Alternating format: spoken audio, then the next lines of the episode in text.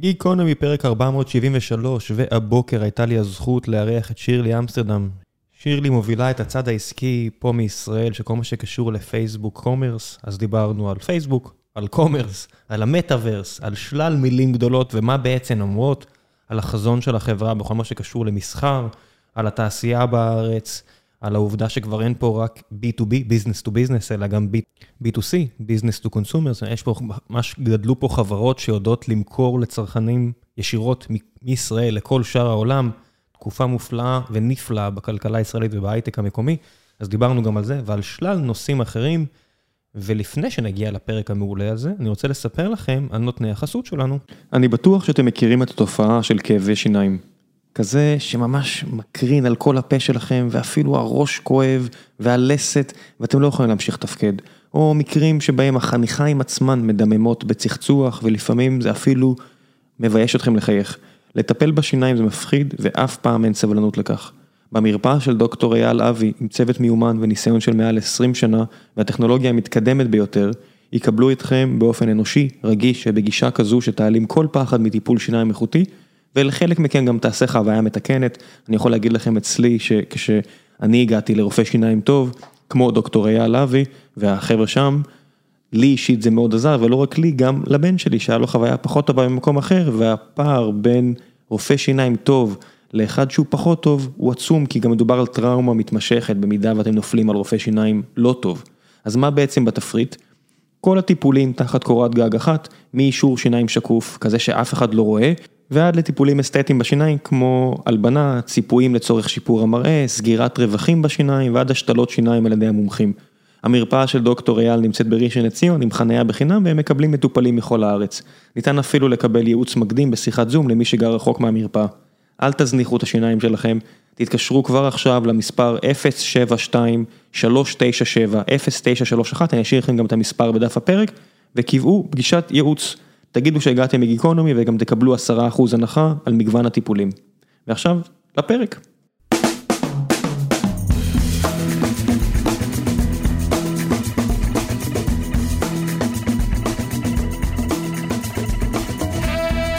גיקונומי פרק 473, והבוקר יש לי הזכות לארח את שירלי אמסטרדם, שמובילה את הצד העסקי של פייסבוק קומרס. מה העניינים? אהלן, בוקר טוב. פגעתי בול, זה הטייטל או שבלינקדאין זה כתוב? כן, פגעת בול. התחקיר במלואו. לא, לא היה, את לא מבינה, הפורמט פה זה שאין תחקיר. הבנתי. הפרק הראשון שעשינו, ראשון, או אחד הראשונים, היה עם הילה קורח.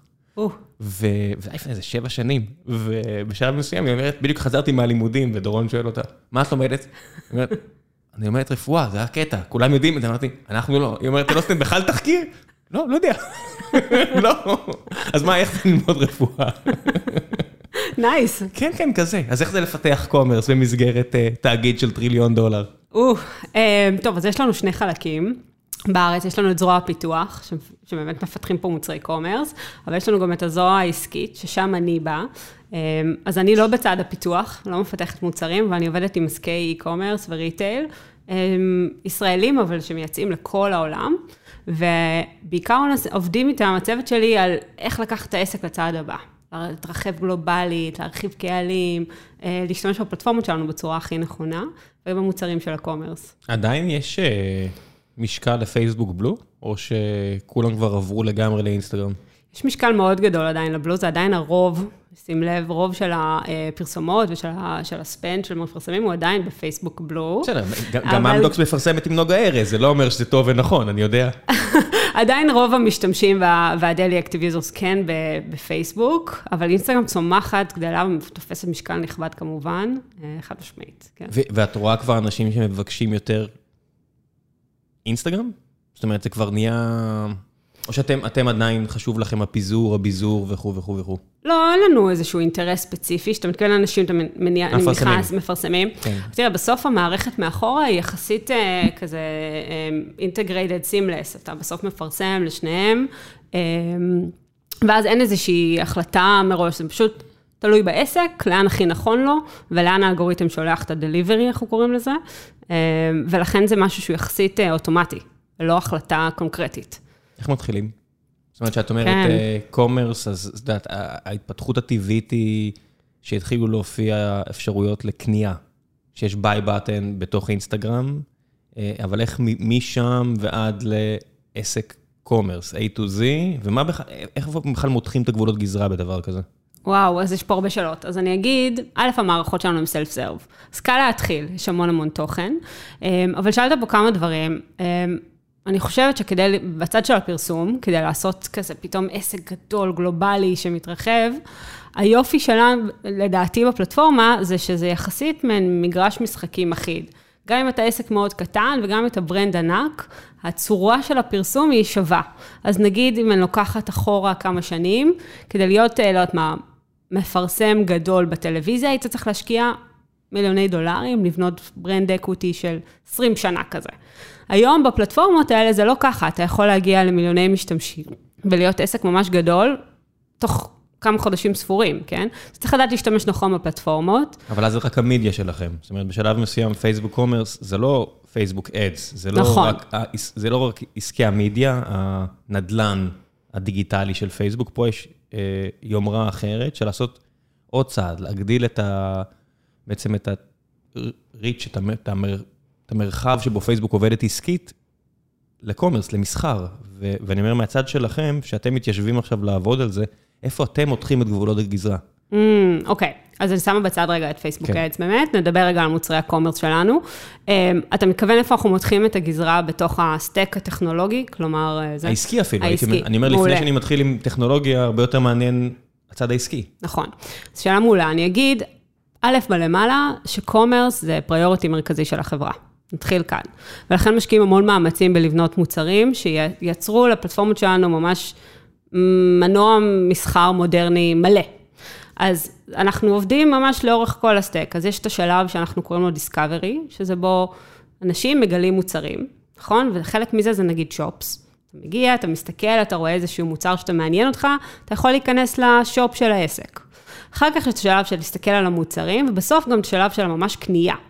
אמ, אז גם שם, בצד של הקנייה והתשלומים, גם כל זה, כל הסיפור הזה, מההתחלה עד הסוף, הולך להיות בצורה נייטיבית, מאוד מלאה, seamless, כמה שפחות friction על הפלטפורמות שלנו. זה כן החזון. הפנטזיה בעצם פה, או החזון העסקי, זה שמישהו מגיע עם, עזבי intent, הוא מפתח את ה intent בשיטוט ב...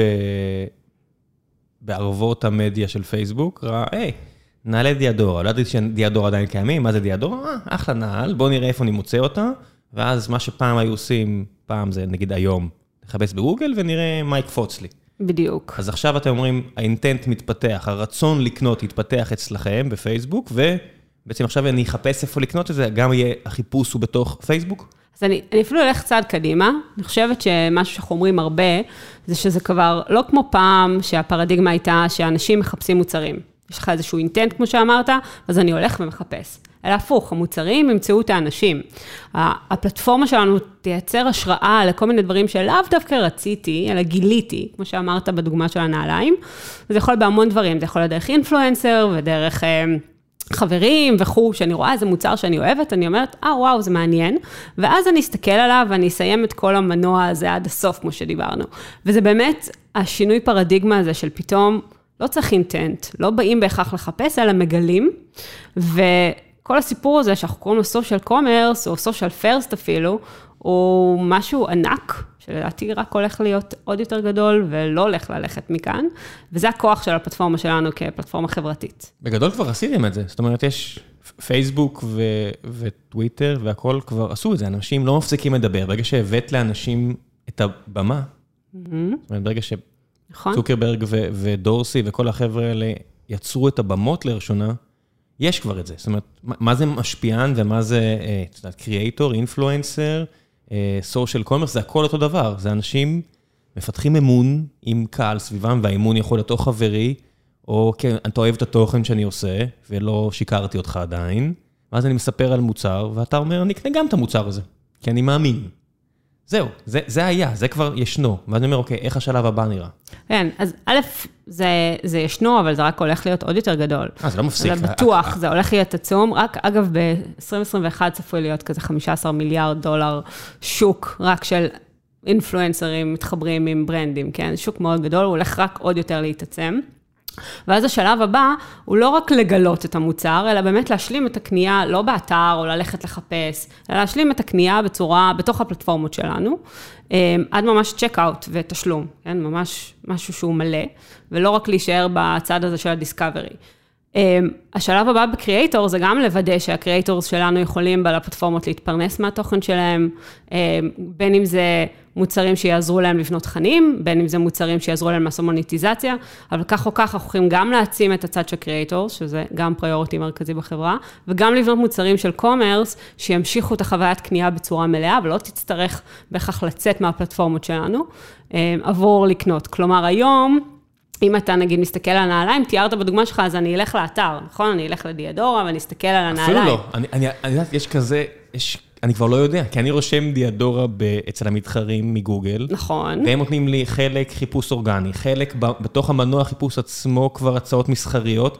אני אפילו אאמר שדיאדורה, לא יודע, איתי, איטליה, לא יודע איפה, איפה, מה זה דיאדורה בכלל היום, אני לא אגיע לזה בכלל, כי יהיה כל כך הרבה אנשים באמצע, או, חב... או תאגידים או חברות באמצע, שיציעו לי לקנות את הנעל מקומית, במטבע שלי, בכל מיני, בשלל דרכים, או עם שיפמנט איכותי. זאת אומרת, ה-real estate האורגני, האתר של דיאדורה, הוא לא באמת מעניין אותי, אלא אם כן, כמו נייקי, תפרו A to Z, וזה, וזה הכוח האמיתי, להיות full stack ורטיקלי, אהמ. A to Z. גילית, הגעת, קנית במטבע משלך עם מיסים, שזה טריק שאמזון עשו שהוא... כל, כל חוויית קנייה באי-ביי הופכת להיות כל כך מסורבלת, כי אתה אומר, רגע, זה המחיר, זה לא המחיר, אתם דואגים למיסים, אתם לא דואגים למיסים? ואז אני אומר, כשאתה מגיע. כשאתה עושה דבר כזה בפייסבוק, יש עליך משקל, כי אתה אומר, אני צריך לעשות פה חוויה ברמה הזו. נכון, נכון, חד משמעית צריך לייצר חוויה ברמה הזו, ואני חושבת שזה גם טוב שיש לנו כזה סטנדרט של אמזון, כן? לדעת שאנחנו צריכים לייצר כזו חוויה.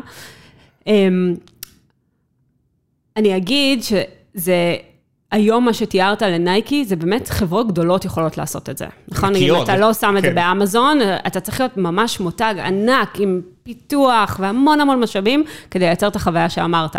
והרעיון הוא כאן דווקא לאפשר פלטפורמה שדווקא עסקים קטנים יכולים לעשות את זה, A to Z, כי אתה מייצר להם כבר את כל הכלים כזה על המדף. אמ, והם לא צריכים לעבור את החוויה הזאת. עסקי e-commerce, נגיד, בארץ אני רואה את זה מעבודה עם מפרסמים, הם לא עסקים שבהכרח יש להם אה, המון מפתחים והמון זה, הם מתעסקים במוצר הפיזי. הם בהכרח לא. לא, יש כמה ישראלים שהם גם cutting edge בצד הטכנולוגי, אז אני שמה אותם שני, בצד. שני מפתחים, אה, שלא יעלבו כן, אחרי שתדבר איתם, אבל אני מסכימה כן. איתך, זה לא כמו נגיד מוצר שהוא דיגיטלי, לא יודעת מה, גיימינג ואפליקציות ו-B2B. נייקי, וכ... נייקי, חברה או... של רבע טריליון דולר, שיש לה פה גוף פיתוח שעושה AI ומתאים את הנעל ועושה מטריקות של אם אני בדיוק דורך בצורה הנכונה, כנראה שאני אקנה יותר, סתם, ככה שמעתי, אני לא יודע בוודאות, אל תתכסו על מי שסיפר לי, ו... איתי זאת איתי, זה לא, זו חברה נכון. מפוארת, מה לעשות? נכון, אבל לא כולם יכולים להיות נייקי, אף אחד לא בין המותגים הכי גדולים בעולם, ועכשיו השאלה איך אתה מנגיש את היכולות הטכנולוגיות האלה לעסקים קטנים. זה בדיוק החלק מהחזון של פייסבוק ב commerce, לאפשר את הדבר הזה. האמת שחלק מהפיתוח הזה אפילו נמצא בישראל. של? של מוצרים שיעזרו למוכרים ליצור חוויה כזו. גם בשופ שלהם, בין אם זה להנגיש יותר מידע, בין אם זה לאפשר יותר אה, כזה קטלוג שנראה אחרת, והכל בלי פיתוח מהצד שלך. הרבה מזה יושב כאן בארץ, שזה מאוד מאוד מרגש. כן, האתר פה בארץ לא מפסיק לגדול. נכון. אה, כן, גם ג'וי וגם עדי שיחקו אותה עם הירושה הזאת שהם השאירו פה, ומה שיפה זה שכולם... אה, מסתכלים על כולם, זאת אומרת, גם המתחרים שלכם מטיק טוק וגם המתחרים שלכם מכל הפלטפורמות הגדולות, רוצים גם. הם כולם רוצים אה, להיות סופר אגרסיביים. מה שיפה זה שאתם נכנסים למחוזות, עוברים את הגבול של אה, אמזון, אם היה גבול נקי ויפה, והם עוברים את הגבול לצד השני. זאת אומרת, מי שייכנס היום לאמזון לייב, יצא לך לבקר שם פעם? כן. חתיכת הזיה. נכון. ערוץ הקניות פר אקסלנס, ממש. עם מישהי שעומדת סופר מאופרת, זה תמיד מישהי, הם הלכו על זה בכל הכוח. אומרת, אני מתה על המגפיים האלה, ואז כאילו, לא, את לא, את לא, מה פתאום? ויש שם 90 views, ואת אומרת, חברה של 2 טריליון דולר, והיא שמה על המוצר בית שלה משהו עם 90 views קונקרנט, ו... מה קורה פה? למה זה כזה מביך? הם מבינים שחשוב להם, יש להם את טוויץ', אז יש להם את הטכנולוגיה, אבל הם הם עוד בונים את זה, כן, כן, כן לגמרי, סטפס. לגמרי. אמ, האמת שאני כן אגיד על live shopping, שאני חושבת שזה ענק, ולשם אנחנו גם הולכים אצלנו. אמ, החוויה שלך לראות מוצרים ואז להחליט לקנות אותם, לראות אותם ב live. יש לה ערך, עכשיו שאלה איך עושים את זה, ו execution וכל מה שתיארת, אבל אני, אני כן מאמינה שגם live shopping אצלנו ימשיך ולגדול מאוד. אמ, עכשיו נגיד לעונת החגים, אנחנו משיקים המון דברים סביב live shopping בפייסבוק, אה, כולל כזה סלינה גומז ממליצה לך על מוצרים, וג'ניפר אניסטון, אבל אנחנו מאמינים ש live shopping ימשיך להיות גדול. אמ, ואני חושבת שבאופן כללי, איך לייצר לך חוויה שהיא קצת מדמה לראות מוצרים live, ולהרגיש אותם in a way, זה משהו מאוד משמעותי שנמשיך לפתח. כן, בגדול אנחנו מותחים את הקו אחרת. אני אומר, כל מה שאמרת עכשיו, נכנס ל-VOD. זאת אומרת, אהמ. אין, אין, לא אכפת לי אם סלינה גומז אמרה את זה היום או לפני שנתיים. אה, ההבדל הוא אם אני יכול להיות מעורב או לא. זה, זה ההבדל העיקרי באמת ב live. הרי אם אני רואה אוזניות ב-VOD, זה אותן אוזניות שאני אראה ב live, ההבדל היחידי הוא שב live אני, כצופה, יכול להתערב, ואז אולי להגדיל את האמון. היי, נכון. אף אחד לא משקר לי, אני פה. נכון, אתה מגיב. אני יכול לשאול שאלה. נכון, אתה מגיב. כן, נכון. reviews, הכל. לגמרי. כל ה vertical הזה של... והכל מעורבב, אני מת על זה שהכל מעורבב, כולם נכנסים בין הרגליים של כולם היום. תשמע, זה א', תחום רותח, אז יש הרבה כן. תחרות, ברור, וגם אה, העולמות האלה פשוט הולכים ומתעצמים לכל הפלטפורמות, כמובן, כן. ורותח, כן. כן, שוק רותח. שוק רותח, כן, יש לנו איזה, יש איזו חברה שאני מסתכל עליה, שאנדריסה נורוביץ השקיעו במיליארד וחצי דולר, וואט נוט. יש שם משתמש וחצי, באמת, בלי להעליב אף אחד, יש שם משתמש וחצי, ואני אומר, מה קורה פה? על מה אתם מדברים, מה אתם עושים? אה, ואני רק מסתכל ואני אומר, מה אני פספסתי? כאילו, זה כאילו מרגיש שיש הרבה אנשים בביזדב שמספרים אחד לשני, אתה יודע שהשוק רותח, את יודעת שהשוק רותח, אתה יודע שהשוק רותח. הרבה מספרים מקרו. כן, ואף אחד לא סיפר עדיין לקהל שהשוק רותח. הוא עדיין לא מבין שהשוק רותח. אבל כולם, כולם כאילו עם, עם גישה לכסף מספרים אחד לשני שהשוק רותח, וזה כיף להסתכל על זה שאנחנו מפנים, מה התוכנית בדיוק? על מה אתה מדבר שאתה אומר שהשוק רותח? אני רק רוצה להבין שאני מבין. כן, תשמע, זה, זה עוד כזה מרגיש לי שזה עידן חדש של קניות, שגם תפס ההאצה של הקורונה, אמ, וזו שאלה טובה איך דברים מול שייפ אאוט, נכון? מי אה, כזה כן. ייקח את הסטייק המרכזי ומי לא, אבל אמ, כן, כולם משקיעים בזה המון מאמצים, ולא בכדי, כן? שוק גדול, אין מה כן, לומר. כן, לא, הוא רותח. כן, לא בדיוק, השוק כן. רותח. לא, יש דברים, תשמעי, אני מהמר על זה בעצמי, אז הכל בסדר, אז אני לגמרי שם. יש דברים אחרים שאני אמור לשאול אותך, ואני פשוט לא מסוגל. אה, את יודעת, שלא לא יכעסו עליי הבוסים שלך, אבל מטאוורס, אני מת להושיב, את יודעת, אם לי את הזכות, ואני הייתי יושב עם בן גילי, מר צוקרברג, ושואל אותו, אחי, תסביר לי. ברודר, תעצור הכל, תסביר לי איך אתה רואה את זה, אבל עזוב קלישאות, תסביר לי מה אתה עושה פה, איך אתה עושה את זה.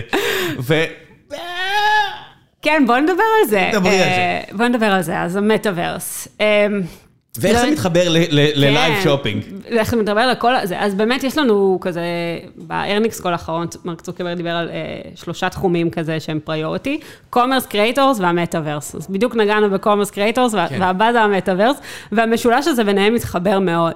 הסיפור במטאוורס, וזה כן משהו long term י בחזון שלו, הוא כזה האינטרנט החדש, נכון? האבולוציה החדשה של, של האינטרנט הבא, שבו יש לך ממש מטה יקום, כן, אם אני עושה איזה עברות, אה, שממש יקום מקביל של חוויות דיגיטליות, שאתה יכול לחוות אותן בתלת מימד.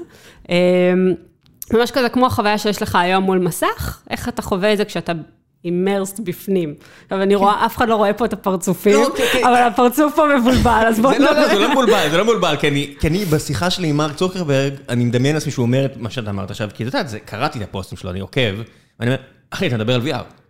כל מה שאמרת פה, זה מה שאמרתם על Oculus, שלא תפס, עכשיו שיניתם לו את השם למטאוורס. א', תפס, שים לב, המכירות של Oculus מטפסות חבל על הזמן. אני לא משווה את זה ל StreamElements, אני משווה את זה לפייסבוק, כן? לא, ברור, אבל בסדר, גם time wise.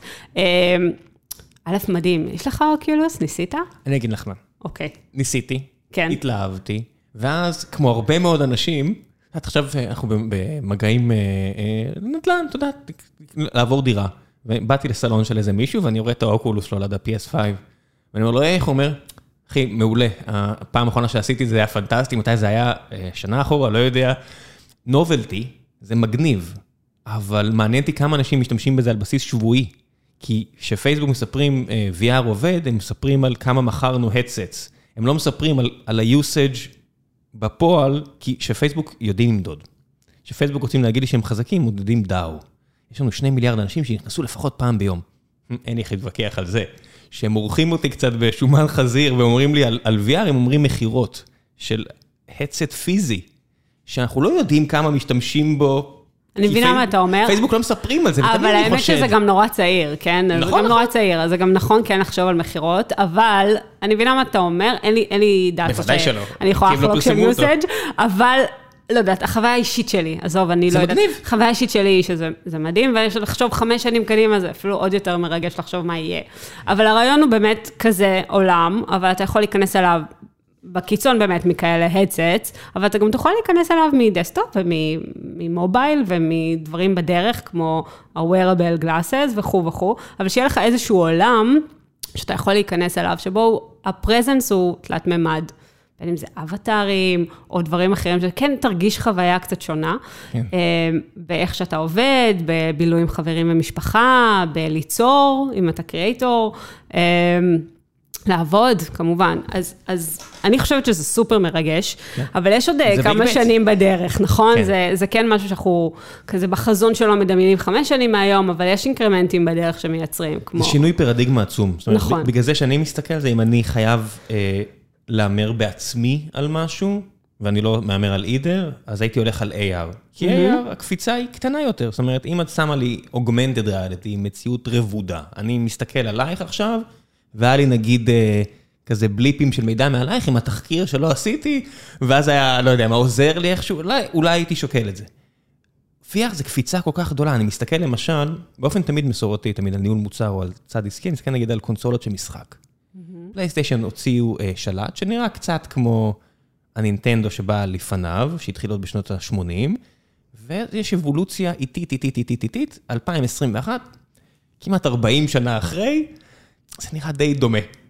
ואנחנו מסתכלים נגיד על, על, על האייפון, שזה השינוי פרדיגמה הכי גדול אולי בהיסטוריה של הטכנולוגיה, וזה לקחת משהו שהוא קיים, ו... אתה מסתכל על זה, זה שינוי ענק, אבל הוא לא giant leap. VR נתפס לי כ-giant leap, אני רואה את, את צוקרברג נכנס וחדר מלא באנשים עם הקסדות, ואני אומר, I don't get it. אני מרים את היד, I don't get it, ואני אומר, השופינג עובד, למה זה חייב להתחבר למטאוורס? כן, אז א', נכון, יש ליפס כאלה, אבל נראה לי גם ככה עובדת טכנולוגיה, נכון? כאילו, זה מתקדם לאט, ואז יש פתאום ליפ מאוד גדול של כן, פריצות. אם יש פריצה טכנולוגית, אם זה פיתוי... אה, כן. נכון, אה, ואני חושבת שהיום הטכנולוגיה גם במקום יותר, אה, במקום שונה, שכבר אפשר להתחיל לעשות את הליפים האלה, ולכן אני, אני כן חושבת שזה מבוסס, אבל ייקח לו קצת זמן, זה לא מחר בבוקר. זה גם בוער מאוד, מה? זה גם חם עכשיו. נכון. אה, ברור, לא, שלושת התחומים האלה הם לא כן. סתם ה-company priorities ששמים עליהם דגש. אה, תשמע, אני הולכת לספר חוויה של מישהי שאני מכירה, שסיפרה לי על, אה, שהם עשו offsite, שכולו היה עם ה Oculus. אז זה עדות שמיעה, מה שנקרא, אני לא כן. חוויתי את זה. אבל זה היה נשמע לי מטורף. אתה נכנס, אתה יושב עם כולם בחדר, כולם אבטארים, אתה יושב כולם בחדר ואתה מנהל ישיבה, ואתה ממש יכול ללכת ולזנק למקומות אחר בחדר, ולזוז, ופתאום אתה מתרחק, לא שומעים אותך, אתה מתקרב, כן שומעים אותך, אתה יכול להרגיש אנשים ולדבר איתם, שיחה שהיא ממש שונה מאיך שהיית עושה בטלפון או בזום, יש משהו בפרזנס שהוא אחר, וזה כבר קיים היום. אז Workplace Rooms שהשקנו, זה כבר איזשהו אינקרמנט בדרך, ו- ואני חושבת שזה מאוד משמעותי. תחשוב על פתאום אתה נכנס ל... נגיד הופעה של קריאייטור, פתאום אתה מרגיש עוד אחרים לידך. אתה לא רק צופה מהצד, אלא אתה בתוך החוויה. אה, הדברים האלה כן כבר אפשריים טכנולוגית. כן, אה, כל עוד זה, זה משהו כזה, אני זורם כי זה... אמ, הוא לא אימרסיב לגמרי ביום-יום. זאת אומרת, יש את החזון שכולנו נלך למקום שבו יש שופינג קל וחברים ואפליקציות, כן אחי, זה אינטרנט. זה נכון, זה מגניב, זה עובד, זה הכל טוב. ומה שאת מדברת על, ה-VR, אני חי עם זה לגמרי בשלום, כי זה באמת משהו נורא, חצי שעה. כמו שאני הולך לברבי, לשעה וחצי, אני לא רוצה להגיע לברבי, לאזור הזה, את יודעת, יותר משעה וחצי פעם ב... אה, ככה עם ה-VR מבחינתי. אני מבינה מה אתה אומר, אתה מפחד מעולם שכולנו רובוטים. לא, לא שאני מפחד, אני לא קונה את זה. כן, לא, אני, ברמה האישית שלי מסכימה, אני גם חושבת שהמטרה כאן היא לייצר חוויות שהן יותר טובות כשיש מרחק, בסדר? שבעולם האמיתי אתה לא הולך ופוגש אנשים, ואתה לא, לא תוכל לפגוש אותם, נגיד ברימוט וורק, נכון? זה לא שאם עכשיו אני אשב במשרד, אני אהיה עם ההדסט ואני אשב לידי ואדבר עם מישהו בהדסט השני, ולא נשב יחד בקפה. באותו חדר. אז זה נשמע לי, גם אני איתך, זה נשמע לי כן. גם, זה, לא המטרה, המטרה לקחת חוויות שהן ממילא רחוקות, friends and family שלא גרים באותו אזור, ואתה רוצה לפגוש בצורה שכזה אתה יותר מרגיש, או הופעות, או לראות אומנים, או אה, לעבוד עם אנשים ברימוט וורק, ואז איפה אתה מייצר פרזנס בעולם שבו המרחק הוא, הוא המצב, כן? כן, הקונספט מגניב לאללה, ואני, אני, את יודעת, אם, אם, אם הוא פתור טכנולוגית, לגמרי, 100 אחוז, אני זורם עליו.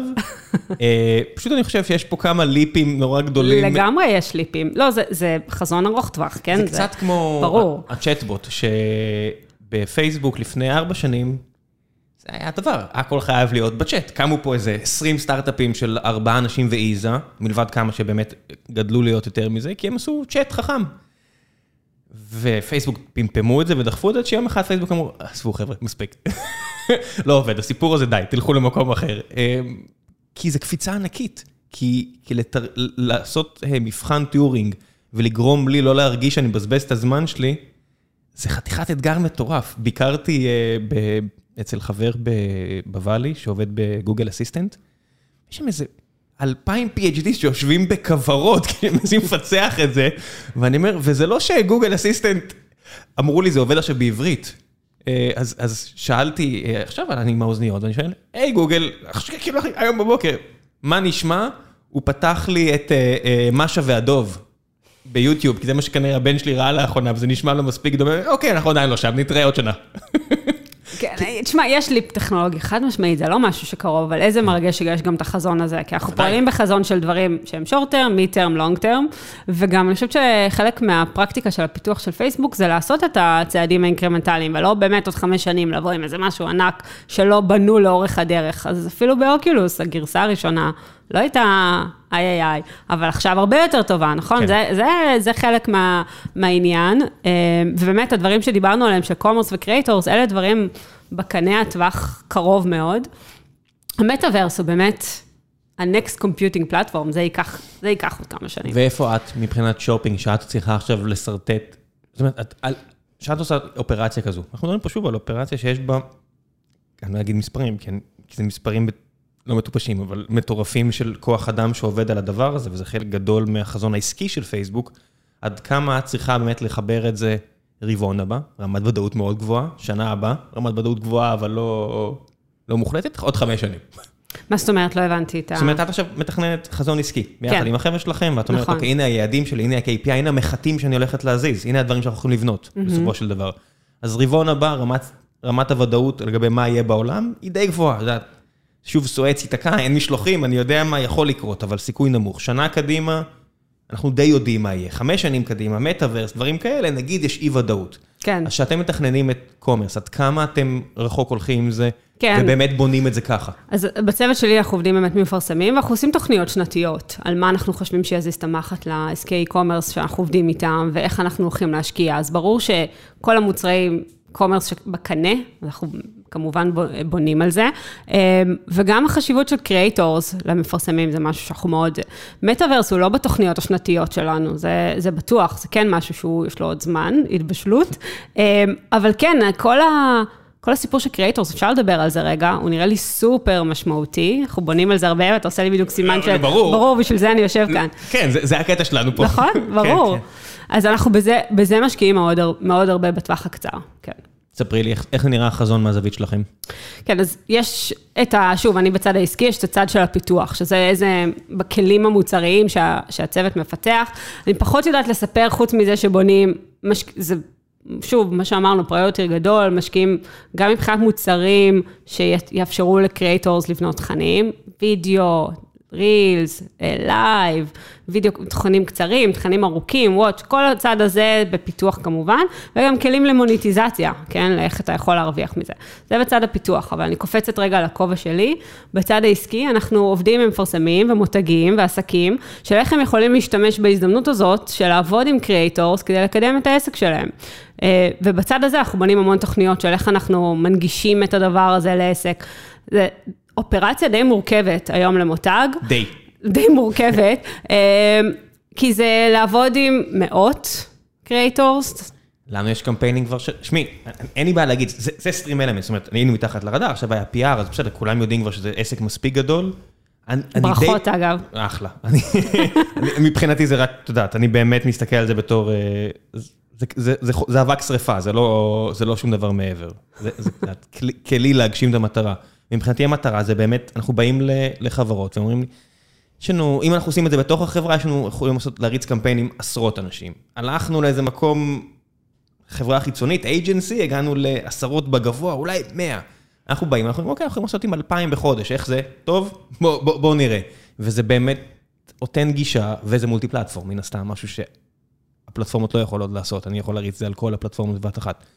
אה, וזה באמת קשה. ממש. אני, אני כבר לא צריך לעשות פיץ'. הנה, עכשיו דיברנו מאיזה אחד מהסטארט-אפים הגדולים פה בארץ. אני לא צריך להסביר את זה כמו ב-2017, למה אנחנו עושים. יש להם את הצורך, אין להם את היכולת, אתם יכולים לפתור את זה, תפתרו את זה. כן, זה, זה לגמרי הסטטוס שאנחנו גם רואים. ה-why, לבוא ולספר למה זה טוב לעסק שלך, איך זה מגדיל ה-ROI, איך זה עוזר. ברור זה, לכולם. זה ווין ווין, כולם יודעים. עכשיו השאלה איך מפתחים את ה playbook הזה של ה-how, איך עושים את זה ב scale, איך עושים sourcing ל creators במאות או אלפים אם אתה מותג כן. גדול, איך אתה בונה את התוכן, איך אתה מייצר חוויה שהיא טובה עם המותג שלך, איך, איך אתה עושה לזה scale, איזה, אפילו איזה צוותים ואיזה תהליכים אתה צריך לבנות, כל דבר זה עוד לא מפוצח, וזה הרבה מהתוכניות שלנו בצד העסקי לעזור לעסקים שאנחנו עובדים איתם. לייצר כזה דבר. ואתם הרסתם לכולם, את יודעת את זה. אה, המוצר של Facebook Ads, שגיל, המנכ"ל שלנו היה מעורב בו מתחילת הדרך, פחות או יותר, הוא טוב מדי. זאת אומרת, שאני, כשאנחנו התחלנו, ואנשים שהם אנשי marketing באים לעבוד עם חברות כמונו, אומרים, אוקיי, תראה לי כמו פייסבוק וגוגל. שזה מוצרים fucking מושלמים מהבחינה הזאת. אתה לבד בבית, יכול לבחור את הקהל שלך, לפרסם, אתה מקבל מלא גרפים מגניבים על כל שימוש, אתה יכול שמונה פעמים ביום לשנות, אתה מעלה 12 ניסויים בבת אחת, אתה הורג 11 מהם כי הם לא מספיק טובים, וזה מוצר מדהים. אנשים לא, כאילו, אני בשוק שאנשים לא מבינים עד כמה המוצר הזה טוב לפעמים, ואז אתה מנסה לבנות גם מוצר בעולם של פרסום, אדס, מידיה.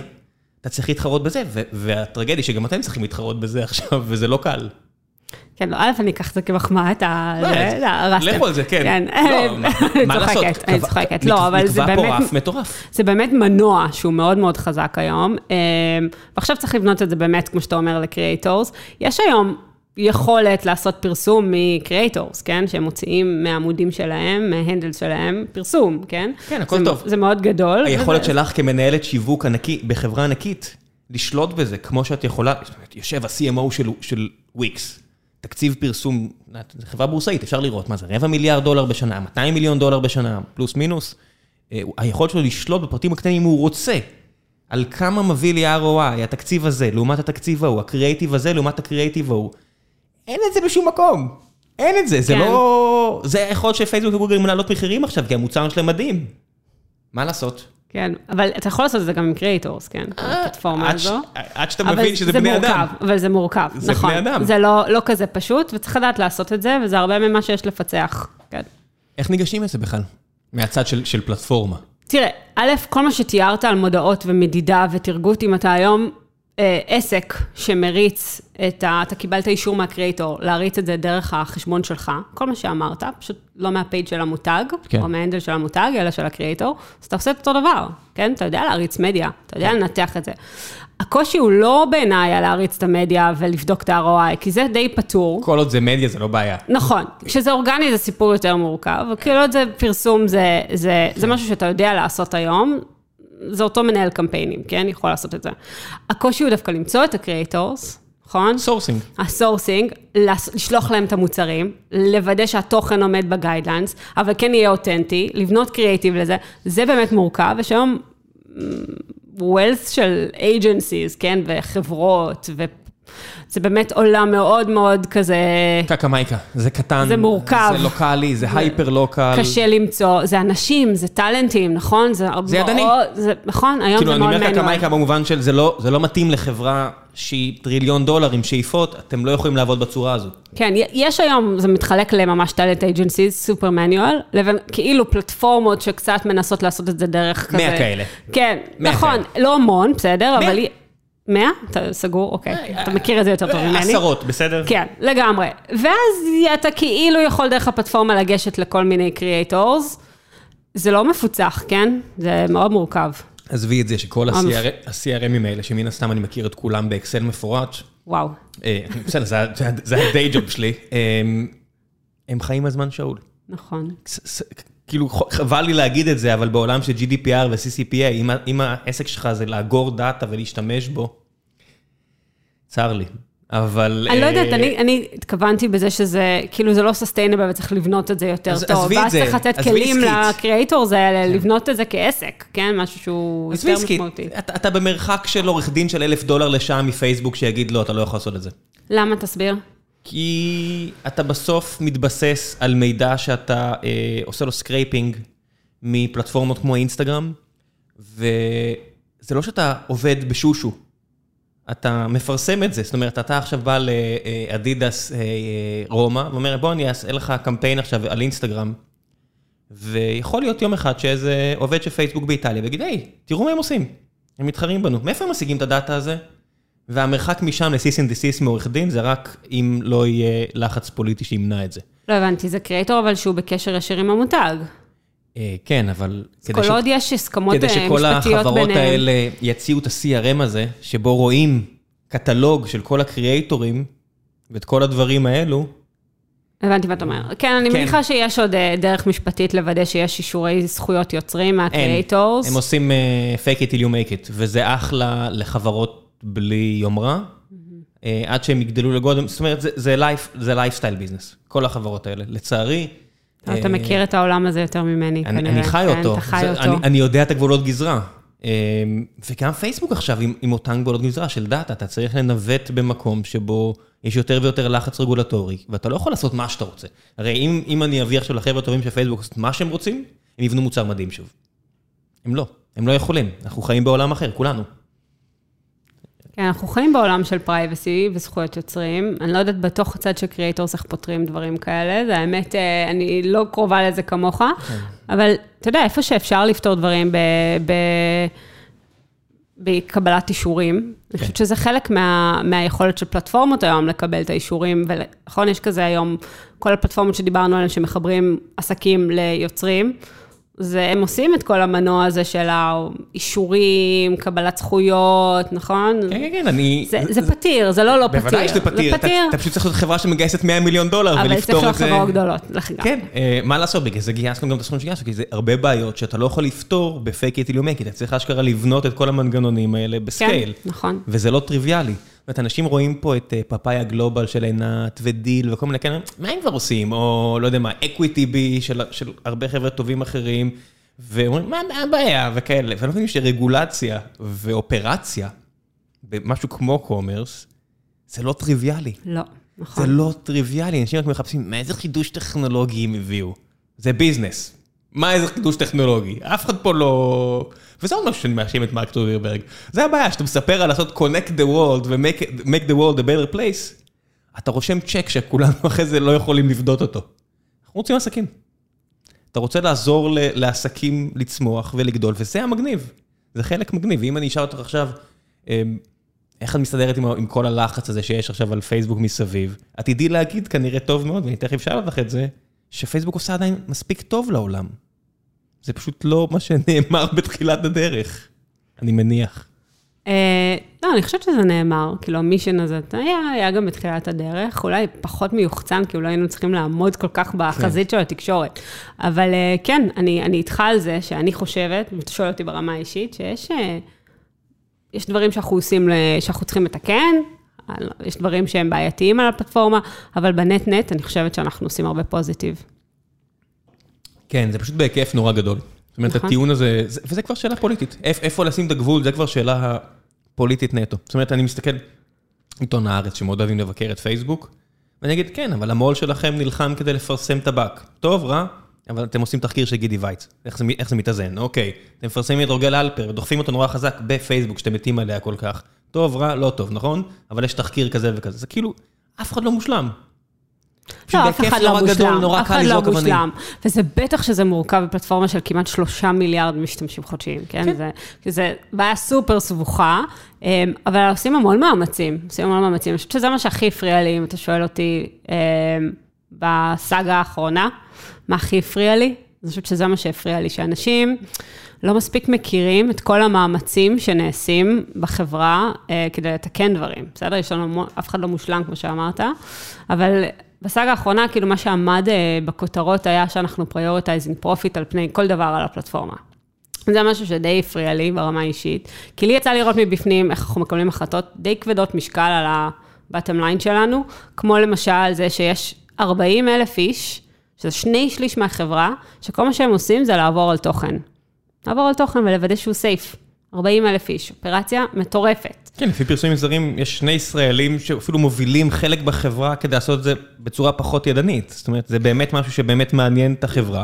פשוט אתגר כביר, לא בטוח שהם הצליחו. זה אתגר ענק. כן. רק בשנים האחרונות השקענו 13 מיליארד דולר בלפתור את מה שאמרת עכשיו. כן, סכומים מאוד גדולים, שהם לחלוטין אה, משמעותיים על ה-bottom line, אבל עושים אותם כי זה הדבר הנכון לעשות, כן. וכן, זה לא בעיה פעוטה. לא, זה לא בעיה פעוטה לפתור. הבעיה היא גם מעבר, זה בעיה של uh, טבע אנושי. אם תעשה פלטפורמה של שלושה מיליארד אנשים, יהיה שיט. למה? כי יש לנו שיט בין האוזניים, להרבה מאיתנו. תן במה, מישהו יעמוד ויגיד שטויות על הבמה הזו. תן פשקווילים על עמוד, יהיה חרדי שירשום נייצים וגרויסר לא יודע מה, וגויים. ככה זה, תן במה, יהיה שיט. ואנשים אומרים, הבמה גדולה מדי. אוקיי, אז תחתוך בחצי, זה בסדר? זה מיליארד וחצי, זה טוב? לא טוב? תחתוך בחצי, זה 750. איפה, איפה הקו עובר?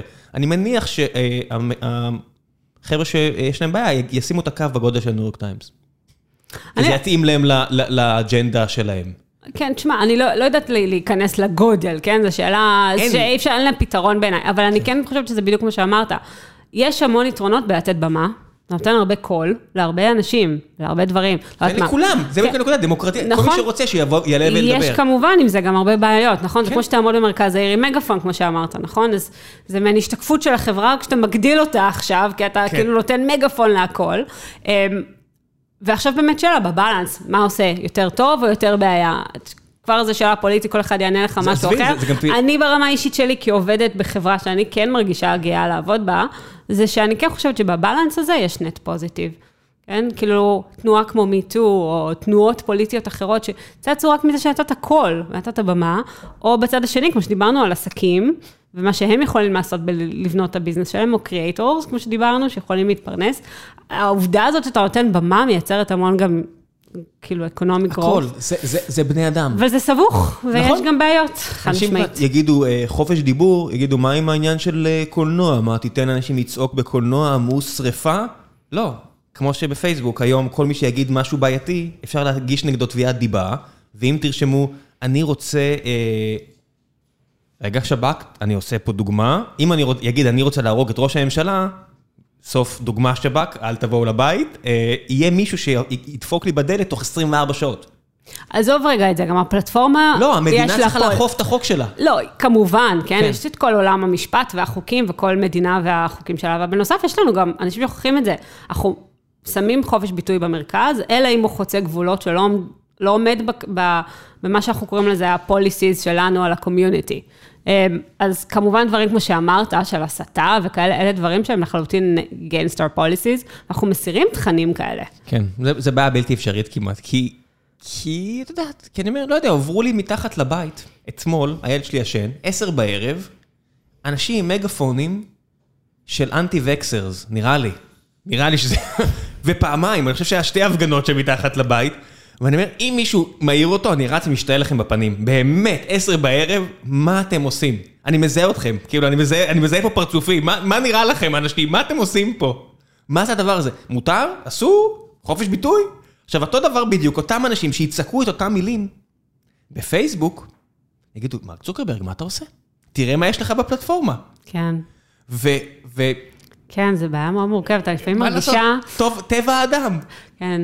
אני, בעווני הרחוק עורכת דין, אני קצת מרגישה לפעמים שאנחנו... אה, אנחנו איפשהו מתעסקים קצת במשפט חוקתי, נכון? לפעמים יש סוגיות כאלה מורכבות של איפה חופש הביטוי עובר כאלה גבולות, אבל אני יכולה להגיד שאנחנו משקיעים המון מאמצים בשביל לא להיות השוטר של האמת ושקר, אבל כן להסיר תכנים ש...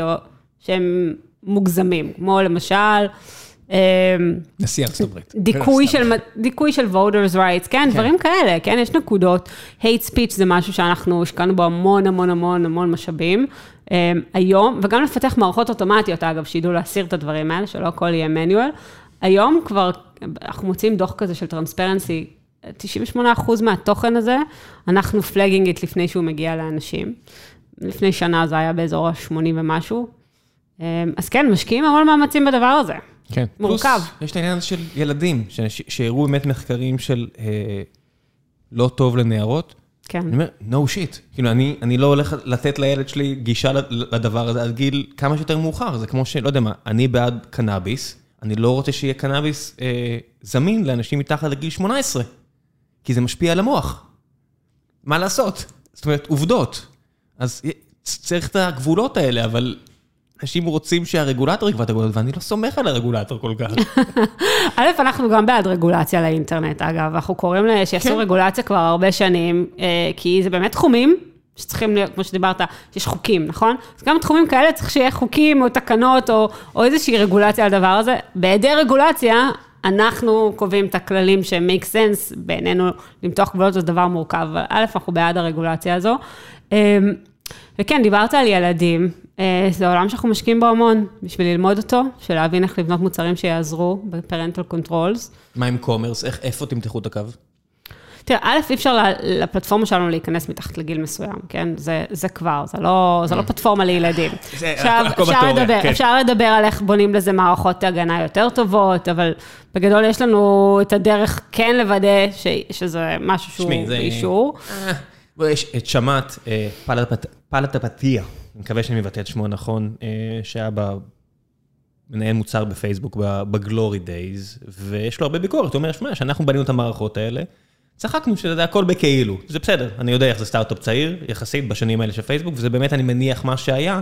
בשלב מסוים, אם יש ביקורת שאני באמת עומד מאחוריה, זה העניין הזה של לאכוף גיל, כמו טבק. אתה יודע שזה בהתחלה היה בקריצה, אסור, וכאלה, והיום, אני מניח שעסק שימכור טבק לילד, לא עם מישהו שעומד מחוץ לזה וקונה בשבילו, לא יודע מה עושים, הסתבך מאוד. אני מניח שזה נגד רגולציה ש... לא, א', כאלה מוצרים אסורים הם חלק מהפוליסיז האלה נכון. שאמרנו. זה רק בארץ, אין טבק בפייסבוק, זה רק בעיתון בארץ. בדיוק, אין את זה על הפלטפורמה, לא טבק, לא תרופות, לא, לא אלכוהול, כל מיני דברים כאלה, נשק, חוג, כל ה... השמחה הזו. אמ, אז זה, זה כמובן אסור. לגבי איך הם עושים parental controls, אתה המוצר עובד על זה מאוד קשה, זה דבר מורכב לפתור. היום זה, יש איזשהו flow, שאם אתה, אתה צריך אישורים, אתה צריך לעלות פרסונל איי-די, עושים אותנטיקיישן, כן? זה לא, זה לא תהליך קצר. אה, וכן מנסים לעבוד על זה, זה לא דבר קל לפתור, וזה בעבודה. זה גם מתנגש עסקית, זה קשה, שאתה כאילו בחברה מסחרית, זאת אומרת, לא. איפה אתה מותח את ה... אם נגיד לא אינסטגרם תגבילי 21 פלוס, את יורה בראש של המוצר הזה. בסדר, 21 פלוס זה באמת גבוה, אנחנו מדברים על ילדים, נכון? אז כן. בילדים, כן, אין לנו שום אינסנטיב למכור לילדים. זה, אין לנו שום אינסנטיב, כי בסוף, א', ילדים לא, הם לא... זה כאילו... bad for business, כן? זה bad for the sentiment, זה bad למותגים, אף אחד לא רוצה את הדבר הזה. אז לא, אין לנו uh, תמריץ למכור לילדים. אתה יודע, מגיל מסוים מותר להשתמש בפלטפורמות שלנו. בקומרס כן. יש את העניין של משחקים, שזה, שזה בעייתי, זה מנוע צמיחה ענק, גם אצלנו, גם אצל פייסבוק, אני לא בורח מזה, זה עניינים שצריך לפתור, אה, וזה הרבה יותר קשה. כי זה חברות שמחפשות ילדים הרבה פעמים. שוב, מה, מה, איזה משחקים? משחקים מובייל. סתם אפליקציות של משחקים, כן, כן. אוקיי. הם רוצים, זה המטרה של החברות, שיורידו אותם. והם לא בודקים. פחות, עכשיו הרגולציה תלך ותגביל אותם, אבל הם כן. ישתמשו בפייסבוק כדי להפיץ את המשחקים, או בסטרים אלמנטס, כן, אין מה לברוח מזה. אז כן, עם השנים האחרונות, ברור שאתה עושה יותר ויותר מאמצים, ואני נעזר פה בפלטפורמות, זה שהפלטפורמות עושות עבורי את ה-heavy lifting ודואגות, שיהיה בלי ילדים, זה נחמד לי, זה מקל עליי מאוד. כן, תשמע, לא אמורים להיות ילדים על הפלטפורמה, אז גם אם אתה עסק שמפרסם, לא תראה את זה. אני יכולה להגיד לך מהצד שלי, אנחנו הרבה פעמים מנתחים דליברי, אני לא רואה ילדים, כן? זה לא, זה לא core audience של, של שחקנים שמפרסמים, בסדר? זה לא, זה לא בכזה מגניטוד שאתה מדמיין, של פרסום. אמ, מה קורה מחוץ לפלטפורמה באפליקציות אחרות, זה באמת... כן. כן. איך עושים משלוח? איך עושים משלוח מה? מהמוצרים? איך עושים משלוח? כל מי ש... אי פעם ניסה להיכנס לכל מה שקשור לשיפמנט, גילה שזה נורא ואיום. נורא מורכב. זה אמזון, אמזון זה, זה, זה המעסיק השני הכי גדול בארצות הברית, או הראשון עכשיו אחרי וולמארט, או לפני וולמארט, זה כל כך קשה. איך פייסבוק מסתכלים על הבעיה הזו? כן, כרגע לא מדברים על זה שאנחנו נעשה שילוח בעצמנו, כן? זה לא בדיבור, אנחנו מדברים על הסטק מ... מגילוי ועד קנייה ותשלום. הצד האופרטיבי של השילוח הוא לא משהו שאנחנו מדברים עליו אצלנו, אולי יום מן הימים, אתה יודע, אני איני יודעת. לא מתחייבת לכלום. אני לא מתחייבת לכלום. אה, אבל כרגע זה לא בדיבור של מה שהוצאנו החוצה, וכן, זה עולם ומלואו, להחזיק מלאים, לתכנן מלאים, לדאוג לשילוח, לדאוג ללוגיסטיקה. אה, באמת, אמזון setting bar שקשה לעמוד בו והוא מדהים, כן? הם עושים עבודה מצוינת, אין מה לומר. כן. כן, זה מורכב עולם השילוח. אני מניח שגם הם מסתכלים על להשיג eyeballs עם ה-400 שלהם ב Amazon Live. concurrent, מסתכלים על פייסבוק, אומרים, טוב, יש פה באמת בעיה, יש פה הר שיהיה קשה לטפס עליו, איך נביא אנשים שיצרכו תוכן באמזון. כן, זה, זה עולם אחר, בעיניי זה ההבדל, שאלו אותי לא מזמן אם אני חושבת שאמזון מתחרה ישיר ל Shops או משהו כזה, אני ממש לא חושבת. אני חושבת שאמזון זה חוויה מדהימה כשיש לך אינטנט ואתה רוצה לקנות משהו, או אתה מחפש משהו, היא לא חוויה סושיאל, uh, כן? היא לא חוויה שבו אתה uh, מגלה מוצרים, חוקר אותם, רואה אינפלואנסרס, רואה את החברים שלך, לומד, זה, זה, זו לא הפלטפורמה של אמזון. כן, זה, אתה צריך משהו X, או בקטגוריה X, ואתה מחפש אותו, תמצא את ה-best deal שאתה יכול, וזה יגיע אליך בצורה נוחה ומהירה ו secure, ברור.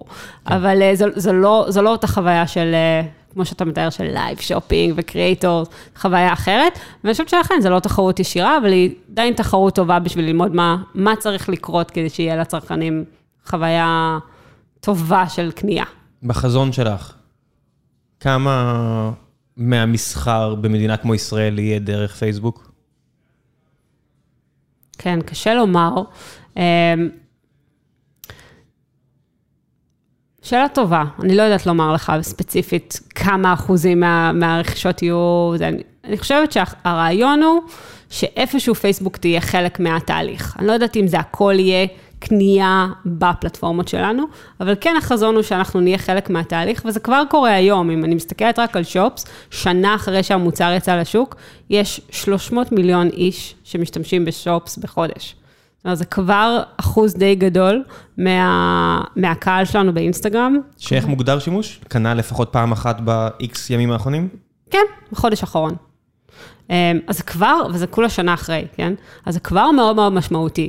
ואם זה ככה שנה אחרי, אז אני מאמינה שזה יהיה אחוז גדול מהשימוש. קח ותסתכל על אחוז המשתמשים באינסטגרם בישראל, נעשה אקסטרפולציה, אז זה כבר משמעותי מאוד, ולא רואים שישראל תהיה שונה מהתנהגות צרכנית אחרת במדינות שונות. לא, זה פשוט עובד טוב. כן, צריך להגיד את האמת, זה פשוט עובד טוב, ורק ה cadence הזה של פעם בחודש, זה מחברה שרגילה לעבוד ביומי, לעבור לחודשי, זה איזשהו שינוי... כן, זה שונה קנייה ותוכן, כן? צריכת תוכן של פיד, זה לא כמו לקנות מוצרים. כן, גם אנחנו מאוד התלבטנו לגבי העניין הזה של שבוע או חודש, ושבוע יוצר יותר מדי בעיות. זאת אומרת, אתה אומר, הנה, יש לנו צ'ר, לא, הנה, הוא חזר לקנות אחרי שלושה שבועות משהו, או מחר. כן, זו התנהגות מאוד שונה צרכנית, לגמרי. כן, חודש מרגיש יותר טוב עם הדברים האלה, אבל, וגם, הסיזונליטי בעולם הוא... כן, נכון, צריך להסתכל על סיזונליות בקומרס בצורה מאוד משמעותית. יש עסקים שחצי מה-revenue השנתי שלהם יושב בנובמבר-דצמבר של השנה. תודה רבה, אמזון, עם החגים הקפיטליסטיים שלכם. האמת שזה לא אמזון בהכרח, זה כבר מלפני, אבל כן, כן. הם לקחו את זה לעצמם. כן, הם נכסו. לא, יש לו גם את אמזון פריים וכו'. איזה יופי, ניכוס תרבותי על Cyber Monday. כן, לא, החגים האלה הם סופר משמעותיים, גם ל offline, כן? אין מה לומר. זה חגים קפיטליסטיים, כן, אמרתי, זה... זה חגים משמעותיים, כן, כן, כן. אנחנו בצד של הצוות שלנו נערכים לזה, חבל על הזמן, כן? זה כזה היערכות של חודשים רק בשביל השלושה שבועות האלה. את יודעת, יש כאלה ש... כן, זה רוב הביזנס, כן? נכון. יש הרבה מאוד עסקים שהכל זה למען יום אחד. זה לא... כן. זה, זה מה יש. כן. מי שמוכר עצי מחטים ב... לא יודע מה, כל מקום במדינה נוצרית, אין לו... הסוויט ספוט שלו זה איזה שבוע. לגמרי. האמת שזו נקודה טובה להרים קצת לאקוסיסטם המקומי. אני מרגישה שבארץ נורא נורא מכירים את ה-B2B, נכון? וסייבר, ו deep-tech. אבל כאילו עסקים ישראלים שעושים e-commerce בחו"ל, אתה מכיר כאלה? במקרה. כן? כן. אתה מכיר? כן. כן, נו. תשמע, אבל לא כולם, נכון? זה כזה, קצת כזה איתן לויט עושה עבודה מאוד טובה. נכון, אה, Mixtiles, סיפור הצלחה מדהים, כן, נכון. עציצים ותמונות נדבקות, אה, שאני מת על זלזול עד ששומעים ש-120 מיליון דולר בשנה. ביזנס מדר פאקרס, כן, כן, זה אחלה. בדיוק. אז, אז אני, אז האמת שזו נקודה טובה להרים, כי כאילו, אנחנו מדברים פה על החגים האמריקאים, ומתנות מתחת לעץ האשוח, ואז חושבים, רגע, גם העסקים הישראלים לוקחים בזה חלק, וחלק כבר די גדול. אז הצוות שלי עובד עם בעיקר עסקים שמוכרים לחו"ל, אנחנו בעיקר מייצאים. ואני רואה אותם כסטארט-אפים, אז כמו שיש לנו את Wix ו Lemonade ו Fiverr, נכון? שמסתכלים על ה consumer האמריקאי, גם עסקי e-commerce הישראלים מסתכלים על ה consumers האמריקאים. כל עוד אתה רוצה גלובלי גדול, זה סטארט-אפ. נכון, אם, אם אתה הולך יופי. ל scale, זה סטארט-אפ. מעולה, אז אנחנו על אותו, על אותו קו. ועכשיו, אה, כאילו המשקיעים וקרנות הון סיכון, נכון? ההסתכלות על היזמית זה, האם מישראל יכול לקום עסק commerce גדול? ופתאום יש לנו עכשיו generation של עסקי commerce, שהם כבר בעשרות ומאות מיליוני דולרים, של עסקים סטארט-אפים ישראלים שמוכרים ל shoppers האמריקאי. אז סיפור כמו, אני לא יודעת אם אתה מכיר את Nectar, או Resident, מוכרים אה, מזרנים אונליין בארצות הברית, הם היום השחקן הכי גדול במזרנים אונליין בארצות הברית. שלוש, לא? לא, אני, אני עלו, עלו. הם עברו את Purple עברו, ו Casper? עברו את Purple ו Casper, לגמרי. מדהים, מדהים, נכון? סיפור כן, הצלחה הסת- מטורף. הסתכלתי על זה ממש לפני חצי שנה. מטורף, או Mixtiles שהזכרת, או יש לנו את Tenengroup, ויש Glasses USA, ויש לנו את Il Makiage בכלל שחקן מייקאפ מטורף ומדהים שיצא לשוק לפני שנתיים, שזה הכי אינסטגרם. כבר גדול, נכון, כל עולם ה beauty באמת מאוד אינסטגרם. ופתאום יש לנו כבר דור גדול של עסקי e-commerce, שבונים business ממש גדול, אה, שאתה יודע, לפעמים... להגיע ל-ARR כזה ב-B2B לוקח המון שנים, פתאום עסקי commerce בשנתיים, שלוש, מגיעים ל... ל-revenues האלה, זה מאוד מרגש. כן. אה, וזה מקום להרים, גם תכף יצאו לנו יזמים, דור שני של commerce, שיתחילו לדעת לבנות פה עסקי commerce עם אופרציה גלובלית גדולה מישראל.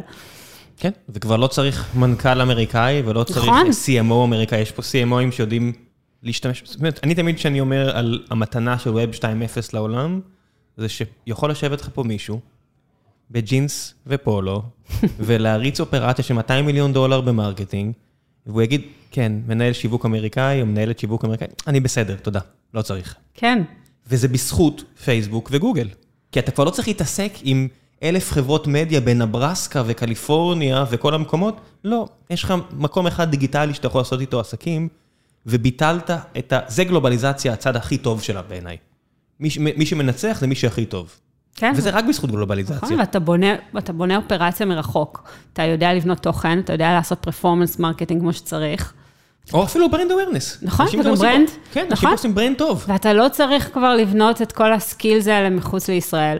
אה, וזה מאוד מרגש בעיניי, זה אחד הדברים שאני הכי נהנית לראות בשנים האחרונות של מה שראיתי. כי כשאני הצטרפתי לפייסבוק לפני כמה שנים, זה מאוד היה בחיתולים, והיום פה יש ממש אה, דור משמעותי, הסתכלתי לא מזמן, על כמות החברות אה, שאני מכירה, ישראליות, שעושות קומרס במעל 20 מיליון דולר הכנסות שנתי, ויש כבר כמה עשרות כאלה.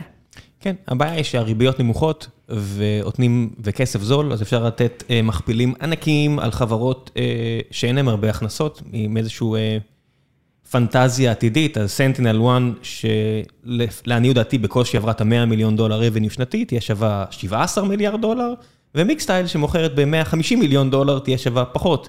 אבל זה בסדר, עיוותים כלכליים היו ותמיד יהיו וזה מה יש. אה, והתשומת לב הציבורית, ובעיקר שמשקיעים ועיתונים, נורא מתלהבים ממכפילים גבוהים. הנה, מכרתם ב-25 מיליון דולר בשנה, כנראה שאתם שווים 6 מיליארד, הכל טוב, אין תלונות, אני לא מסתכל ימינה-שמאלה. כן. אה, וזה בסדר, וטוב שיש אנשים שמבינים שמה שחשוב זה לעשות כסף בעסק.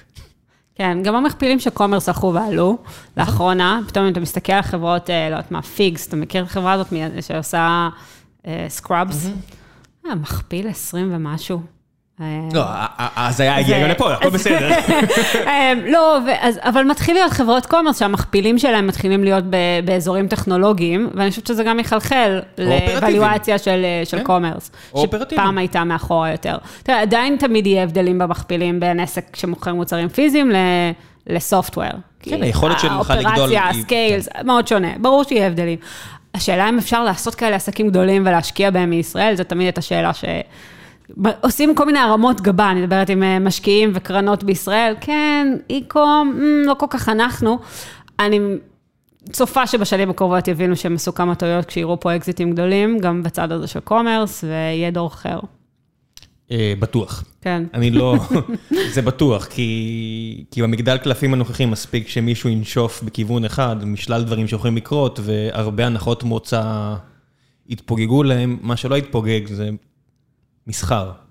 זה כן. אחלה מסחר, ממש, נכון. זה ממש נחמד. נכון. אמ, לא שזה, לא שזה לא יחטוף בראש, כן, במקרה ומשהו קורה, אבל בסדר. פשוט פחות. אה, גיל דולברג שואל, ולפני שנגיע לשאלה של גיל דולברג, לשאלות שמחכות אה, מהקהל, אנחנו נכניס פה את דבר המפרסם. היי חברים, לפני שנגיע לשלב השאלות מן הקהל לשירלי, אני רוצה לספר לכם על נותני החסות הנוספים שלנו, והפעם זו חברת ביג פנדה. חברת ביג פנדה ששמעתי עליה כל כך הרבה בשנים האחרונות, מציעה פתרון SaaS, Software as a Service, כלומר נמצא בענן, שמבוסס על Machine Learning ועל Artificial Intelligence, שנועד לסייע לחברות גדולות לנהל את אופרציית ה-IT שלהם. ומדובר באמת על חברות מאוד, מאוד משמעותיות שמשתמשות בכלים של ביג פנדה, Workday, Cisco, United Airlines, Expedia ועוד עשרות חברות מובילות מהעולם, נעזרות בביג פנדה כדי לזהות, לנתח ולפתור בעיות במערך ה-IT המורכב שלהן, לפני שהן הופכות לתקלות שירות או גורמות לקריסת מערכות. רק לאחרונה, אנחנו עכשיו בפרק שמדבר על פייסבוק, רק לאחרונה ראינו מה קורה כשיש קריסה שמובילה לכמה שעות של דאונטיים בפלטפורמה גדולה.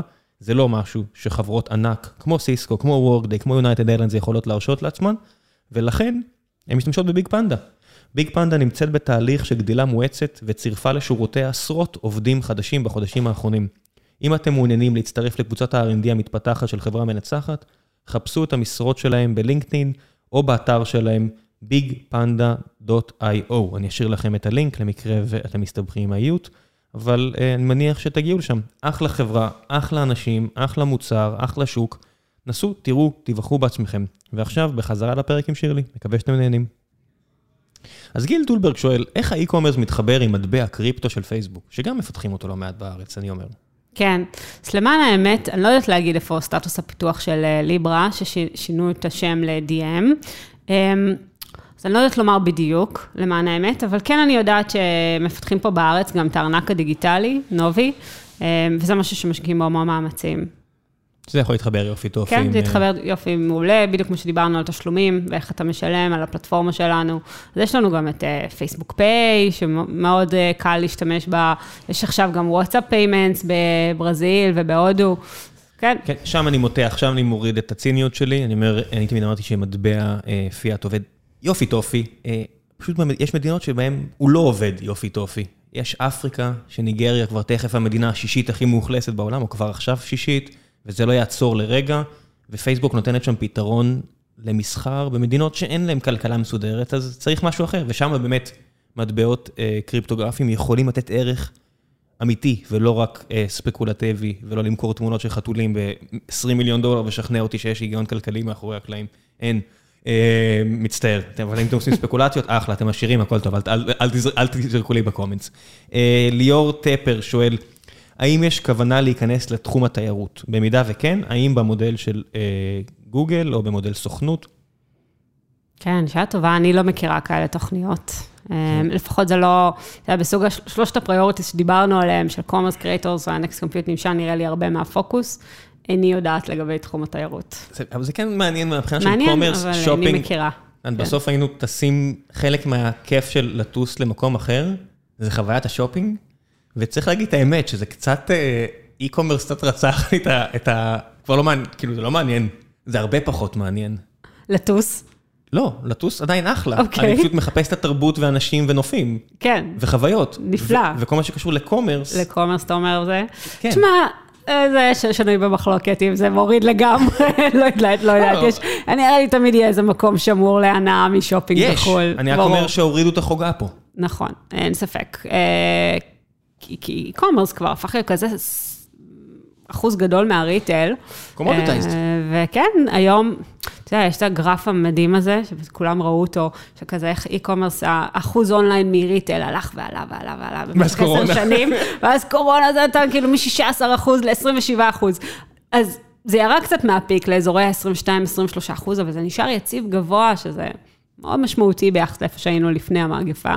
כן. אמ, אז כן, נראה לי זה רק אה, ילך ויישאר רזיליאנט. חשבתי שנגיד בביוטי, שהרבה אנשים, אה, נשים כזה בסוגריים, א', אה, רוצים, רוצות לראות את הצבע. להרגיש, מרקם, לשמוע מה, מהזבן זבנית איך, איך זה מרגיש, כל המרקמים, כל הדברים שאתה נכנס לספורה ואתה רואה חוויה אה, פנטסטית, ואז אתה רואה את המכירות ביוטי באיקום, וזה טס לשמיים. כן. זה, אז אולי אני טועה גם. כן, גם לא. לגבי, אנשים מסתדרים גם בלי. לא, יש דרך היום גם, אה, אתה יודע, א', כן, זה מהתחומים שלקח להם קצת יותר זמן להבשיל ולהיות אה, באי-קום, אבל עכשיו ביוטי תופס תאוצה מאוד גדולה. אה, איל מקיאז', שחקן ישראלי גדול, בדיוק בא עם החזון הזה של לעשות disruption אה, לאיך אתה קונה ביוטי. בצורה דיגיטלית מלאה, שאתה עונה על כזה קוויז, ואתה לומד על גוון העור שלך, ואתה לומד בדיוק מה אתה צריך, ואתה מקבל מייקאפ שמותאם לך אישית, כאילו היית בחנות. פשוט צריך הרבה טכנולוגיה ו... לא כל כך הרבה אפילו, זה לא הרבה טכנולוגיה, זה... זה לא, זה יש. טכנולוגיה יש, ודאטה. זה פשוט לא הרבה.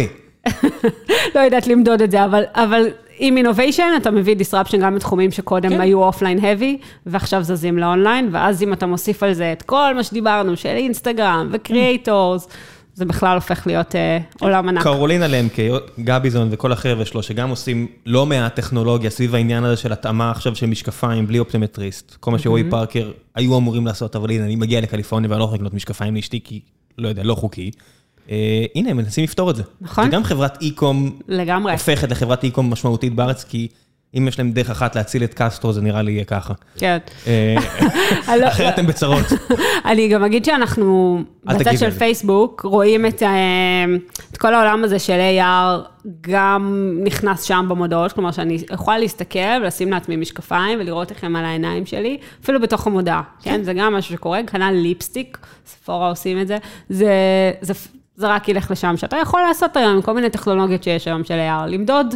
למדוד דברים, לראות איך הם עליך, גם אם אתה לא הלכת פיזית לחנות. כן. לשים טסט, כן. כן, מה נעשה בלי הפרסומות האלה של אה, אופטיקנה, של אה, ביום העצמאות, הנחה של מספר השנים של ישראל, 100 פחות מספר השנים של ישראל. זה ממש בעייתי ל-2050 חברים, תחשבו על זה, הם מהמרים נגדנו פה בפרסומות, הם ממש מהמרים נגדנו. כן, קחו את המשקפיים בחינם, נגמר, שהאחרון יכבה את האור. אה, בואו נעשה עוד איזה שאלה שתיים. דור בר שואל, מתי נוכל לראות לקוחות שרוכשים ישירות מעמודים עסקיים בפייסבוק? תוך כמה שנים... אה, לאן? אוקיי, זה בהמשך ככה. אז לראות לקוחות שרוכשים באופן ישיר מעמודים. כן. אז אה, כבר היום אמור להיות לנו ריפורטינג על, על, על הנתונים האלה של רכישות שאתה עושה. אה, אז לא הבנתי עד הסוף, אבל נשמע לי משהו שהוא כן קיים היום במסגרות הריפורטינג שלנו. יש, זה פשוט עדיין, את יודעת, זה כזה עדיין קצת אה, זוכה לשם, אבל זה... שאלה אם הוא התכוון ממש ל shop או משהו כזה, אז יש לנו, אגב, לא כולם יודעים, יש כזה commerce manager, זה איזשהו מקום שכן נותן insights גם כאלה, reporting הולך ומשתפר, אבל כן, אמור לראות. שמר אה, שואל, יש הרגשה שהצעירים, שם במרכאות, לא אחי, צעירים, הכל טוב. יש אנשים צעירים, יש אנשים מבוגרים, אני בסדר. אני כבר לא נעלב. טוב, אתה קולט באיזה דמוגרפיה אתה. לא, הכל טוב, אני לא... זה- בדיוק זה. ש- שאתה רואה שאתה לא חלק מתנועה שקורית, אתה אומר, "אה, אוקיי, אז אני לא חלק מאותו cohort. אה, אז יש הרגשה שהצעירים כבר לא בפייסבוק, אה, באינסטגרם, בטיק טוק וכו', וגם יש ירידה ב engagement של היוזרים הקיימים. בנוסף לטרנד מחיקת האפליקציה. האם זה משהו שאתם חווים ומרגישים, אני מניח, בכל מה שקשור ל commerce? ואם את יכולה לספר על האסטרטגיה לרכוש יוזרים חדשים, לשמר את הקיימים. כן. אז א', אתה יודע, האסטרטגיה היא לוודא שיש לנו חוויות משתמשים טובות. כן, זה בסוף כל... הכל מתנקז לזה, כן, שכאילו החוויה היא טובה בפייסבוק ובאינסטגרם, באמת לשמר אה, יוזרים, וזה ברור. מבחינת אה, צעירים, אז כן, יש קוהוט יותר צעיר באינסטגרם, אבל זה הפך להיות מוק- מוקד מאוד גדול באמת, וזה חלק ניכר ממה שאנחנו עושים. ולגבי, אתה יודע, שואלים אותי הרבה על התחרות עם טיק טוק, נכון? אז לגמרי יש פה תחרות. כן, זו תחרות לא, זה- משמעותית. זה נגמר, זה- זה תחרות. תחרות משמעותית על כן. הדור הצעיר, אין פה שאלה, והם עושים עבודה טובה ורצים מאוד מהר. ובסוף השורה התחתונה זה שתחרות היא טובה, כי גם זה מפתח אצלנו חדשנות, ואנחנו משקיעים מאמצים לוודא שבאמת אנחנו מביאים את ה-cutting edge technology, כל מה שדיברנו בשעה האחרונה, אה, כדי שיהיה חוויה חיובית למשתמשים על הפלטפורמות שלנו. אבל כן, יש כן. תחרות. גם. הם, אה, טיקטוק זה מוצר, אה, זה קראק. זאת אומרת, ניסיתי את זה, ואני לא אומר את זה, אני אומר את זה עם כל הכבוד האפשרי לקראק, אה, ניסיתי את זה, אה, כי אני צריך ללמוד, כי נתן, זה, זה, זה התחום שלנו, ומצאתי את עצמי רבע שעה ביום בוהה בדברים, שאני אומר, מה קורה פה? לא, הסרתי, כי אמרתי, אוקיי, זה עובד טוב מדי, זה קראק, לא. אה, משהו שכבר אין לי בפייסבוק, אני יכול להגיד, אין לי בעיה, אה, אין לי את ההתמכרות הזו בשום צורה, ובטיקטוק אתה מיד מזהה שהם עושים משהו נכון. והמשהו הנכון הזה מקשה גם מאוד על מפרסמים, צריך להגיד את האמת. אם הפיד שלך כל כך טוב, שדברים נשארים נורא רלוונטיים לצפייה, זה נורא קשה לעשות אה, מדיה שם, אז הם יצטרכו להתמודד עם הבעיות של, שהם יצרו בעצמם. זה די, אה, זה די מגניב להסתכל על זה. כן, שמע, הם עושים מוצרים טובים, כמו שאמרתי, כן. תחרות חזקה בטוח, ובאמת אה, מוצר מעולה, וכן, זה דוחף אותנו כזה לעשות אה, חדשנות, כי גם אנחנו כולם. צריכים לייצר את כולם, נכון, זה כן. המהות של תחרות, אה, ואני מניחה שהם יעבדו על פתרונות המדיה שלהם כמובן. כן, כך שמעתי. אה, טוב, המלצות מהצד שלך. מה שמעת, קראת, ראית לאחרונה ש... או, הגענו לשאלה הזו. כן. אה, תשמע, הייתי ב- בסוף שבוע בסרט החדש של ג'יימס בונד. אני כבר לא יכול לעצור פיפי לכל כך הרבה זמן. אני כבר בגיל שזה כבר שיקול. די, אני לא, לא בשבילי אז שלוש יאללה, שעות. אני אעצור פה בכותרת. נהנית? כן, מאוד נהניתי, זה שלוש שעות, ולקח לי קצת זמן לחשוב עם, אה, כמה אני אוהבת את דניאל קרייג, אבל וואלה, היה מה זה כיף. למה לא? ממליצה. הוא חמודי, לא? כן, הוא- פחות כזה עם השיק והסטייל של ג'יימס בונד, כמו לא פירס פירס ברוסנן. ברוסנן או לא. שון קונרי, הוא יותר כזה ליאם ניסן. אבל היה אקשן, אני לא עושה ספוילר, אבל יש שם איזו אקסיומה נורא גדולה, בתור אחת שחובבת סרטי ג'יימס בונד, שהם אה, שינו לגמרי, הם ניפצו. בסוף הסרט, אז אה, אני ש- שולחת אתכם וואי, עם הספוילר עכשיו- הזה. עכשיו סקרנת, עכשיו, אבל- בדיוק, אה, ואני כבר איזה יומיים מנסה לגבש מחשבה על זה, אבל וואלה, אני ממליצה, היה כיף. גם יש, שמשהו נהיה יותר מדי שנים, כל העולם כבר אה, מתקבע סביבו. זאת אומרת, עכשיו יש את העניין הזה של האם יהיה ג'יימס בונד שחור, האם יהיה ג'יימס אידריס איל- אילבה כזה, את יודעת שהוא פנטסטי, או, או אישה חס וחלילה. נכון. ואז את מסתכלת ואת אומרת, "כי- התקבענו, ואז את רואה מהצד השני את אה, טננט של אה, כריסטופר נולן, שאני יכול לדבר הרבה על הבעיות של הסרט הזה, אבל הגיבור שם הוא, הוא fucking פנטסטי, הבן של דנזל וושינגטון, והוא שחור, כי הוא הבן של דנזל וושינגטון, ואתה לא משקיע בזה שנייה מחשבה, כי הוא פשוט פנטסטי כגיבור ראשי בסרט שהוא לגמרי ג'יימס בונדי, פשוט פלוס ה... הסיבוך של, של מסע בזמן ומשחקים בזמן, שאני לא מוכן לקבל את הסיפור הזה, כמו עם, המטאוורס, אני לא מוכן לקבל את הסיפור הזה, אבל זה רק בגלל שזה יותר מדי שנים, וזה מה שנראה לי. אבל תשמע, גם שם הם הכניסו אישה שחורה בתור אה, המחליפה של 007. הנה, אני שולחת לך עוד ספוילר, ספוילר. אה, כן, בקיצור, ללכת לראות, מנסים לשנות שם את התפיסות השוביניסטיות לדעתי קצת. אה, בתור אחת שיש לה הרבה ביקורת על סרטי ג'יימס בונד, ראיתי את כולם. מאז שאני ילדה, אני מתה על סרטי ג'יימס בונד, זה וואי, צריך להביא אותך. ל... יוני כבר דיבר איתך על זה? לא, אבל אני צריכה להביא לו את זה למי שישמע, נכון? לא, את צריכה לבוא, מה? שאני אבוא? את צריכה לבוא. סרטים, כן. ספרים של איאן פלמינג, כן, לא, זה... זה it's nice, שווה. שלוש כן. שעות שעוברות מהר. הוא יכול לבוא לדבר איתך על מייקל ג'קסון, שזה התחום התמחות שלו ומכבי. את מכירה את הקטע הזה? לא, את יודעת שהוא... לא ידעתי לא? על מייקל ג'קסון. לא? את לא יודעת? לא, לא. שהוא מתחפש למייקל ג'קסון וכאלה? פספסתי. אה, לא? כן, אה, אוקיי, הוא- חזק במייקל ג'קסון, כאילו. אני אקח את זה איתו. אני, מכיר את ראש אה, אוהדי אה, סלין דיון בארץ, ואת ראש, אה, חוג, ראש חוג אוהדי מייקל ג'קסון בארץ, זה שני אנשים, כן, זה לא אותו בן אדם. אני לא מפיל פה את יוני לסלין דיון, אבל מייקל ג'קסון חזק. וואו. כן, אה, אז את צריכה לבוא טוב, זה לפודקאסט שלהם. פאנ פקט שאני כן. צריכה ללמוד. מי שישמע, עכשיו, בפיד משלו, הנה. בדיוק. אינפלואנסרים בעולם. והכל מתחבר, כן. ובניית מותג. אה, אז זו ההמלצה שלך, תני לי עוד משהו. אמ, אוקיי, נטפליקס. אמ, אז נכון, יש את הקטגוריות שאתה לומד על עצמך, מה אתה אוהב, אז אצלי בנטפליקס זה כזה strong female leading character. גם אצלי בגלל זוגתי. כן, זה כזה הדבר. שמתי לב שכל מה שאני רואה זה כזה. אמ, אז אה, ראיתי לאחרונה את ה-good fight. אתה מכיר את הסדרה הזו? בטח, זה ה... ה- הספין-אוף של אה, The Good Wife. אז העונה החדשה היא מעולה, מעולה, היא מכניסה המון דברים אה. רלוונטיים. נכון, זה חוזר לכובע העורך דין של פעם, איפשהו משהו ב- בלב. אה, כן, קורונה וסוגיות מעניינות של חילופי השלטון. בקיצור, סופר מעניין.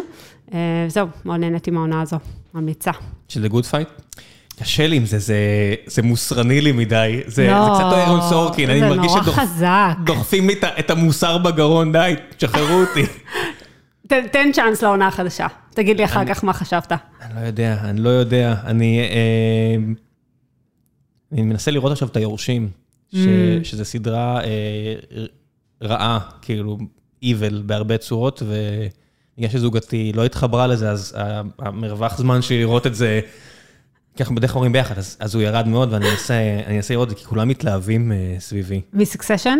כן. כן. המאזין... אה, סדרה טובה. כן, גימל רולניק שמת עליכם, אה, המליץ, אז אני, אני, אתן, אה, אני אתן צ'אנס בכל זאת. אה, כן, סדרה טובה. כן, זה דיסני, זו חברה שאני אני סופר מחבב אותה, אז אני אתן את ההמלצה בפעם האלף. אה, הספר של אה, בוב אייגר, הנשיא של אה, דיסני הנוכחי והמנכ"ל הנצחי. אה, ספר פנטסטי, פנטסטי, גם על מערכת יחסים שלו עם אה, סטיב ג'ובס, והוא קנה את החברה שלו, וידה ידה ידה. אה, ואם כבר אה, גיבורות נשיות, אני אה, חשבתי לשחק קצת, עכשיו קצת להתפנק זמן, על זירו דון, איפה שאתה לא משחקים דברים, אה, נראה לי, אני, אני משחק את זה בפלייסטיישן, גיבורה נשית. אני חושב על, על הדור שגדל עכשיו, של ילדות, שיש כן. להם גיבורות נשיות שנראות כמו בני אדם, וזה לא טום בריידר, אה, שזה לא נראה כמו בן אדם, אז פשוט נשים שנראות כמו נשים במשחקים שהם triple A, שסוני דוחפת את זה חזק, כי היא השקיעה בזה מלאנתלפים כסף, כמו שאומרים, וסטאר וורס, שזה עם גיבורה נשית, אה, והרבה מאוד טלוויזיה עם כן. גיבורות נשיות, שהן לא נכון. קריקטורה, ומעניין אותי איך זה ישפיע. כן. אני- נראה לי יש עוד הרבה מה לעשות, אבל זה מגניב. speaking of ג'יימס בונד, בדיוק מסוג הסרטים שהם, צריך להסיט אותם קצת למרכז. זה, זה פשוט, כן. אני אומר, זה, זה, זה ריב צריך פוליטי. קצת להביא אותם לקדימה של ה- של העולם. את, כן. את מזיזה פה אה, אה, גבינה של, אה, של geezers לבנים באנגליה, אני אומר, סבבה, אז אני אעשה מותג אחר. כן, אבל בקונספט, שבכלל, להזיז את התעשייה למקומות כן. אז, כאלה. אז כן. התעשייה זזה. אז לגמרי. אני לא צריך את ג'יימס בונד, יש לי את אה, סקרלט ג'והנסון, כשדיסני לא רבה איתה על איפה זה יוקרן, אם זה יהיה בסטרימינג או לא, אבל היא גיבורה נשית חזקה. נכון. אז אי אפשר להגיד שנראית כמו בן אדם רגיל, אבל אה, באותו משחק שציינתי, זה, זה דבר מגניב לראות איזה יופי. נשים שנראות כמו נשים, כמו בני אדם. כן. וזה גיבורה של משחק שהוא המשחק של סוני ל-2022, אני חושב. זה פשוט מדהים בעיניי. ולא בקטע פמיניסטי, פשוט בקטע של תופעה תרבותית מגניבה לאללה. ממש. כן, אמ, זהו. יש לך עוד. משהו? לא, תודה שהערכת אותי, היה סופר בכיף. כיף. ממש בכיף. שיהיה לך בהצלחה, הצלחתך הצלחתנו, סתם. אני- צריך שכולכם תמשיכו להצליח, אני אני בצד של וגם הרעים אתם, כנראה. וגם אתם. אה, כן. בכלל, הצלחה ל ecosystem שלנו. כן, כיף לי, עם כל הביקורת שלי על... כל אה, הביקורת, איזו גאווה גדולה. כן, חוץ מהבאולינג אה, ב- בעזריאלי, אני, אני זורם על הכל.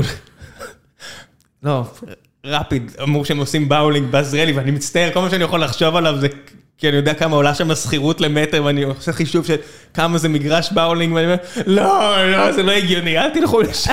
הבנתי, אוקיי, היה לי לא. חסר context. כן, אז הנה, אני מביא את הגונן. אוקיי, אוקיי. ואני כזה ציני, אני אומר, לא ציני, אני אומר, אני מסתכל, אני אומר, אני יכול לעשות סטארט-אפ בכסף הזה, אל תעשו את. תביאו לי, תביאו לי, נעשה seeding, נביא שני יזמים. לא, כן. אני לא אבל- יכול עם אבל הדברים כיף, האלה. מספרים משוגעים, אבל זה כיף לראות את ההתפוצצות, לא? עזבי את ההשקעות, יש עסקים. כמו שאמרת, יש שם. אני לא- אני לא ידעתי שהם כבר מקום ראשון ולא שלישי במזרנים בארצות הברית, ומיקסטיילס, וחברות שמוכרות פה. נכון. תסתכלי, יודעת, מאנדי עם מכירות של 350 מיליון דולר, אז השוק אומר שהם שווים 15, 7, who the fuck cares, יש שם business אמיתי, כן. שהוא הרבה בזכות פייסבוק, צריך להגיד את האמת. באופן כללי כל הטק הישראלי, כן? אני ניתן לעצמנו גאווה, אבל אה, מי סתם. שצריך marketing, כן. מי שצריך marketing, ובכלל, השוק הישראלי זה כל כך כיף לראות. אתה יודע, הסתכלתי לא מזמן על המספרים של יוניקורנים. ב-2019 היו סדר גודל של פחות מ-20 ישראלים, רק 2021, חציון ראשון, כמעט 70. מאלה שאת יודעת עליהם. שאנחנו יודעים עליהם, נכון. זה יותר מכל אירופה ביחד. רק כן. ישראל. מדהים. אז אה, זה כיף לנו ש- הישראלית. לא, לא, שלא ייפסק לעולם. כן, זה- זה בדיוק. ממש חשוב הסיפור הזה, וזה גם לא רק פה, את יודעת שאני ביקרתי את, אה, את זה, והחבר'ה שלו בלייטריקס בירושלים, המשרדים היפהפיים שלהם. אוי, זו חברה מדהימה. וזו עוד מדהימה, חברה ש- מדהימה. שנעזרת, נעזרה בפייסבוק, המון, אני תמיד אומר שבלי פייסבוק ובלי גוגל, אין פה וויקס ולייטריקס ומיקסטיילס וכל החברות האלה, זה עסקים שהם רק בארצות הברית והם יהיו בינוניים הרבה יותר. מה שכיף גם לומר כאן זה שפתאום יש עסקי consumer. נכון? דיברנו על commerce, אבל בכלל במטריה הרחבה יותר, יש פה פתאום עסקי consumer גדולים, זה כבר 40 אחוז מה ecosystem המקומי. כן, אז, אה, ויש אנשי מקצוע, אנשים כן, מדברים את יש אנשי השפה. מקצוע, והם יודעים לפנות לקהל האמריקאי, האירופאי. פרסמו consumer. בסופרבול. כן, פרסמו נכון. בסופרבול. נכון, זה מאוד מרגש. ו- וזה עוזר לאקוסיסטם, כי זה לא רק, שאת יודעת, כשאת עושה עסק אה, B2B, DevOps, עוד שירות לקוברנטי, לעשות לי אופט- אופטימיזציה לקוברנטי, זה באמת, חבר'ה, אני אוהב את כולכם, אבל אני מקבל כל שני וחמישי, תסיקו מזה מה שאתם רוצים, וזה כמה מחבריי הטובים ביותר, מה שנקרא, זה רק סוג מסוים של אנשים. וכשאת באה למכור מזרנים, או עציצים, או תמונות, שכולם מסתכלים על זה בכזה זלזול ציני ולא ברור בעיניי, זה פותח את הכלכלה לכל כך הרבה דברים אחרים. כי פתאום אנשים שלא בא להם לעשות infrastructure, as a service, יכולים להיכנס נכון. להייטק, ויש להם נכון. באמת מה לתת, הם מביאים בראש. כן. פתאום המון שחקנים שמבינים אופרציה, שיודעים להתעסק בלוגיסטיקה. קריאייטיב. של marketing, של אנשי art, של אנשי כן. קריאייטיב, כן, נכנסים פתאום להייטק. סיפור עם לייטריקס זה ממש דוגמה כזאת, נכון? שהיה את כן. הכותרות. כן, של כן, אנשי הנה. אה, בצלאל, פתאום אה, חלק מה... אצלנו.